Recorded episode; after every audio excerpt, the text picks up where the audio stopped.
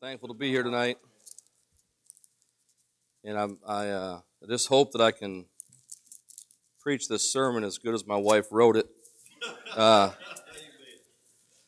I'll tell you, I, I, do love preaching, but I, but I've always been terrified of getting up in front of people. I quit speech class in high school, and then and I know God has a sense of humor because later on He called me to preach, and I thought I can't do it. I can't get up in front of people, but for Him I can, and. Um,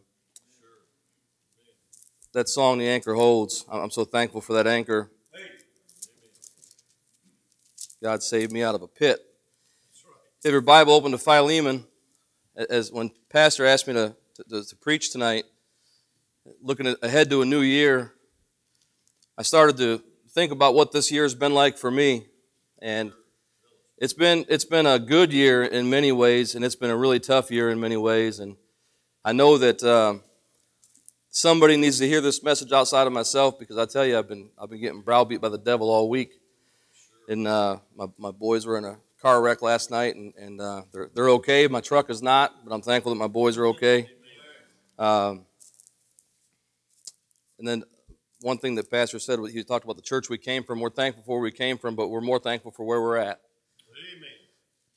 As I was thinking about this year and what I could preach on tonight, thought there's no better way to go into the new year than being right with God. And in order to be right with God, we have to be willing to forgive people that hurt us. Uh, it, it's really hard to be right with God when you're bitter. It's, it's, uh, it's, it's easy to hang on to hurts.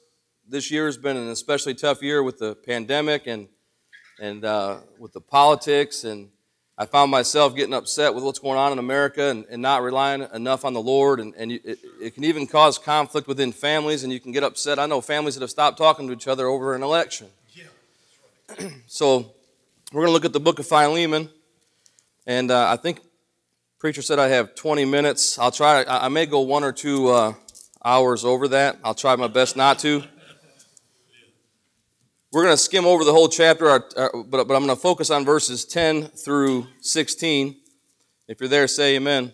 amen. The Bible says, I beseech thee uh, for my son Onesimus, whom I have begotten in my bonds, which in time past was to thee unprofitable, but now profitable to thee and to me, whom I have sent again. Thou therefore receive him, that is mine own uh, bowels, whom I would have retained with me, that in thy stead he might have ministered unto me in the bonds of the gospel but without thy mind would I do nothing, that thy benefit should not be as it were of necessity, but willingly.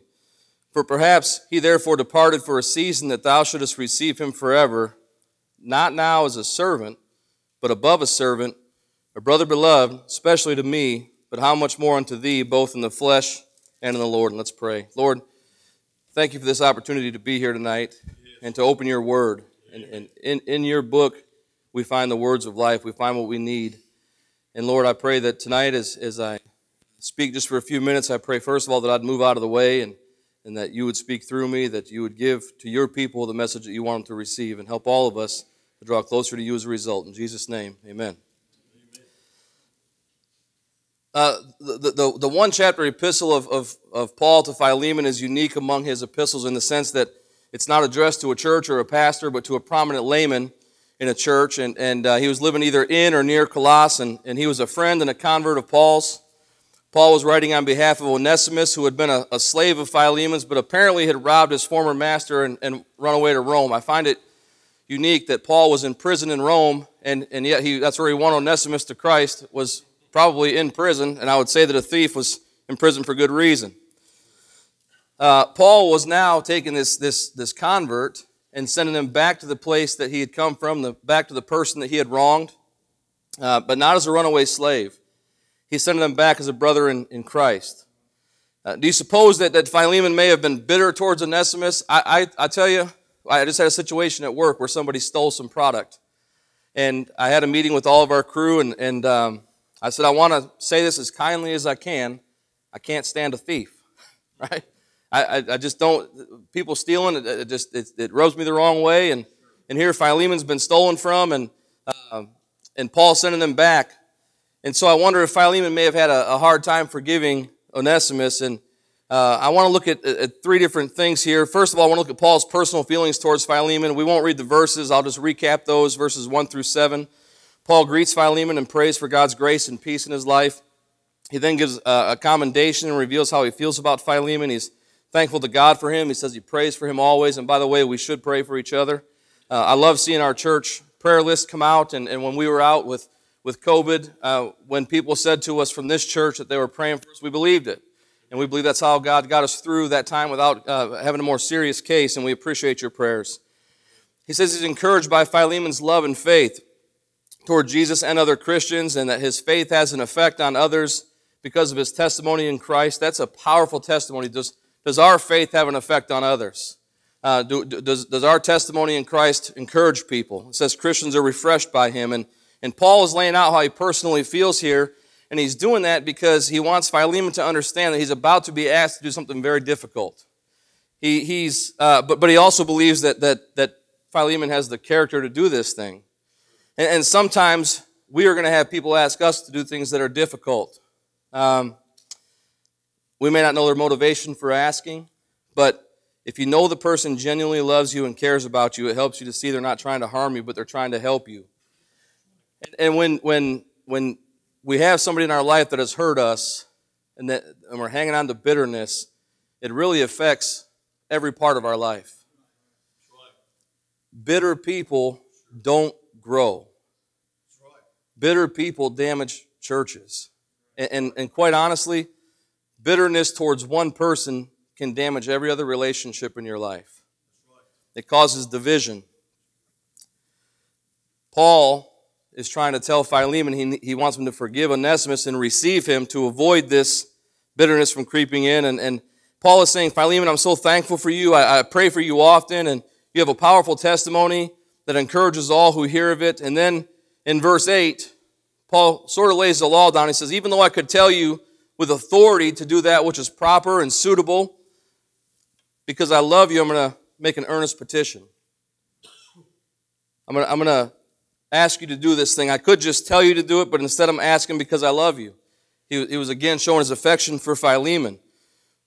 He goes as, in, in, as far as to say in verse 11 that, that Onesimus is, is profitable to Philemon. How can a thief be profitable? And, and maybe, I believe all of us have somebody in our life that has hurt us, or a situation, or a group of people that we can look at, and, and maybe we're still hanging on to that thing. And we, we may look at that and think, how could that situation, how could that person ever be profitable to me? And maybe Philemon is thinking this about Onesimus. Paul is telling him, hey, he's saved now. And, and I think sometimes, you know, you think of, of Onesimus getting saved and coming back to Philemon. Sometimes it's hard for us as Christians to look at somebody that maybe we've prayed for to get saved, and then they get saved. We may question the authenticity of that. I know that was true in my life. Um, I, I, was bogged down in drugs and alcohol. And uh, I was a street fighter. I was just a violent person. And I played church for a little while, and when I really got saved, it took uh, maybe five years for people to really believe it. Um, I wonder if we do that to people. I wonder if we see people get saved or see people that have been away from the Lord come back to the Lord, and instead of rejoicing with that person, we, we question them, especially if it's somebody that has hurt us previously. So, how, how can a thief be profitable? How can somebody who is dishonest be profitable? He, he can be profitable because he's a brother in Christ. So, verse number 16, uh, it, it, Paul calls him a brother beloved. And so, the question I have is there somebody in your life you need to forgive? And, and does somebody need to beg you to forgive that person the way that Paul is begging Philemon here? And uh, I'll say this, and I don't want to say this in a rude way, but, but I believe this is the truth that if we're not willing to forgive, there's no way we can be right with God if we're, if we're holding on to bitterness, there's no way we can be right with God. And here's another one, and I'm guilty of this. If we believe that we need to be the Holy Spirit in somebody else's life, I don't believe we're right with God. If people aren't growing the way that we think they should grow, sometimes we get upset with them and we don't give the Holy Spirit space to work. We should really be thankful that people are trying to serve the Lord and, and we should appreciate the fact that all of us are in a different place in our walk with the Lord. And we should encourage each other and help each other along the way. We need to forgive because we have been forgiven. We've been, forgiven for much. And uh, I'll make a statement here. I heard this one time and it, it was profound to me. When somebody's sin is under the blood, we have no right to hold it in our hands. If Jesus Christ has forgiven them for a thing, we, we need to forgive them as well. And Paul is telling Philemon, he's saying, This is your brother. And not only that, but it should be an even sweeter relationship since all of the past things that he had done to you and to everybody else is under the blood now. He's saved. And then Paul made a promise to Philemon, and he says, Look, Philemon, if you consider me a brother, then, then receive Onesimus as you would receive me. If he has wronged you or owes you anything, I'll repay you myself. That shows how much Paul thought of Onesimus and Philemon.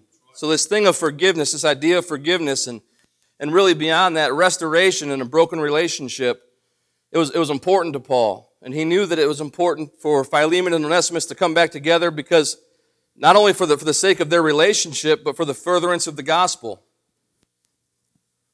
We really need to, to, to, to learn from this letter, and, and forgiveness, in my opinion, forgiveness is mandatory for saved people. It's not an option. We don't get to choose whether or not we're going to forgive somebody with the go back to the cross, go back to the day that we put our faith and our trust in Christ. For me, it was September 14th of 2008. And we need to remember how broken we were in that moment when we called out to Christ for salvation and realize that in that moment, uh, Christ forgave us for much more than what we need to forgive other people for. I heard a preacher say one time, if you knew everything that Jesus Christ forgave me for, you wouldn't let me preach to you. And if I knew everything He forgave you for, I wouldn't preach to you. I think we need to keep in mind that we don't have the right to pull somebody's sin off the cross and use it as a weapon against them. One of the most harmful things we can do is say that we forgive somebody and then weaponize what they did to us down the road. If we forgive somebody, if it's truly forgiven, we move on from that thing and we grow. The most forgiving human I know is my wife. I know because she's been with me for 23 years. Uh, but the question I have is who do you need to forgive today? And I'm, I'm going to wrap this thing up just with an illustration. But who do you need to forgive today? Who, who is it that comes to your mind? And when you think of them, there's no joy. There's, there's a little bit of anger, maybe, sadness, hurt. Corrie ten Boom and her family resisted the Nazis by hiding Jews in their home. They were ultimately discovered and, and sent to a concentration camp, and Corrie had uh, barely survived until the end of the war. Her family members died in captivity. And seared by this terrible trial, uh, Corrie's faith in God survived as well. It wasn't just her, her physical body, but her faith in God survived. And she spent much of her time in the post war years traveling Germany and elsewhere in Europe, sharing her story and sharing her faith in Christ. On one occasion in 1947, while speaking in uh, Munich, she noticed a balding man in a gray overcoat near the rear of the basement room. Uh, that she had been speaking on the subject of forgiveness, and she talked often of forgiveness. And but, but her heart froze within her when she recognized that man. She could picture him as she had seen him so many times before in his blue Nazi uniform with the visored cap. She says he was the cruelest of guards at Ravensbrück camp where Corrie had suffered the most horrible indignities and where her own sister had died. Yet here he was, at the end of her talk, coming up the aisle toward her with his hand thrust out, and he says, Thank you for your fine message. How wonderful it is to know that all our sins are at the bottom of the sea. I could not imagine being Corrie ten Boom in that moment. Yes, Corrie had said that. She had spoken so easily of God's forgiveness. But here was a man whom she despised and condemned with every fiber of her being. She couldn't take his hand. She couldn't extend forgiveness to this Nazi oppressor. She realized that this man didn't remember her, and how could he when she was one prisoner among so many thousands? You mentioned Ravensbrück, the man continued, his hand still extended. I was a guard there. I'm ashamed to admit it, but it's true. Since then, I've come to know Jesus as my Lord and Savior. It has been hard for me to forgive myself for all the cruel things I did, but I know God has forgiven me. And please, if you would, I would like to hear from your lips too that God has forgiven me. And then Corrie re- recorded her response in her book. She said, I stood there, I whose sins had again and again been forgiven and could not forgive. It could not have been many seconds that he stood there, hand held out, but to me it seemed hours as I wrestled with the most difficult thing I had ever had to do. For I had to do it. I knew that. It was as simple and as horrible as that. And still I stood there with the coldness clutching my heart and so woodenly Mechanically, I thrust my hand into the one stretched out to me, and as I did, an incredible thing took place. The current started in my shoulder, it raced down my arm and sprang into our joined hands, and then this healing warmth seemed to flood my whole being, bringing tears to my eyes. And her words are, are, are profound. I forgive you, brother, she cried, with all my heart. For a long moment, we grasped each other's hands, the former guard and the former prisoner. And her final statement in that account is I had never known God's love so intensely as I did then. Folks, I don't think any of us have been through anything like that. To, to go through the, the, the, the, the concentration camps and to watch your family die and to suffer the abuses that she suffered.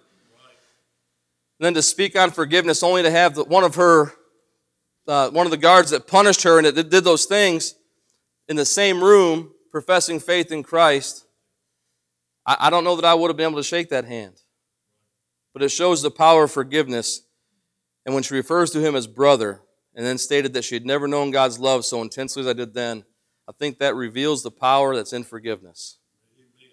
So, who is it that you need to forgive? What situation is it in your life that's tugging at your heart that you know is holding you back in your walk with the Lord? I will beg you to forgive, forgive the person, the situation, the circumstances. Our walk with the Lord is far more important than any wrong that's been done to us. Pastor.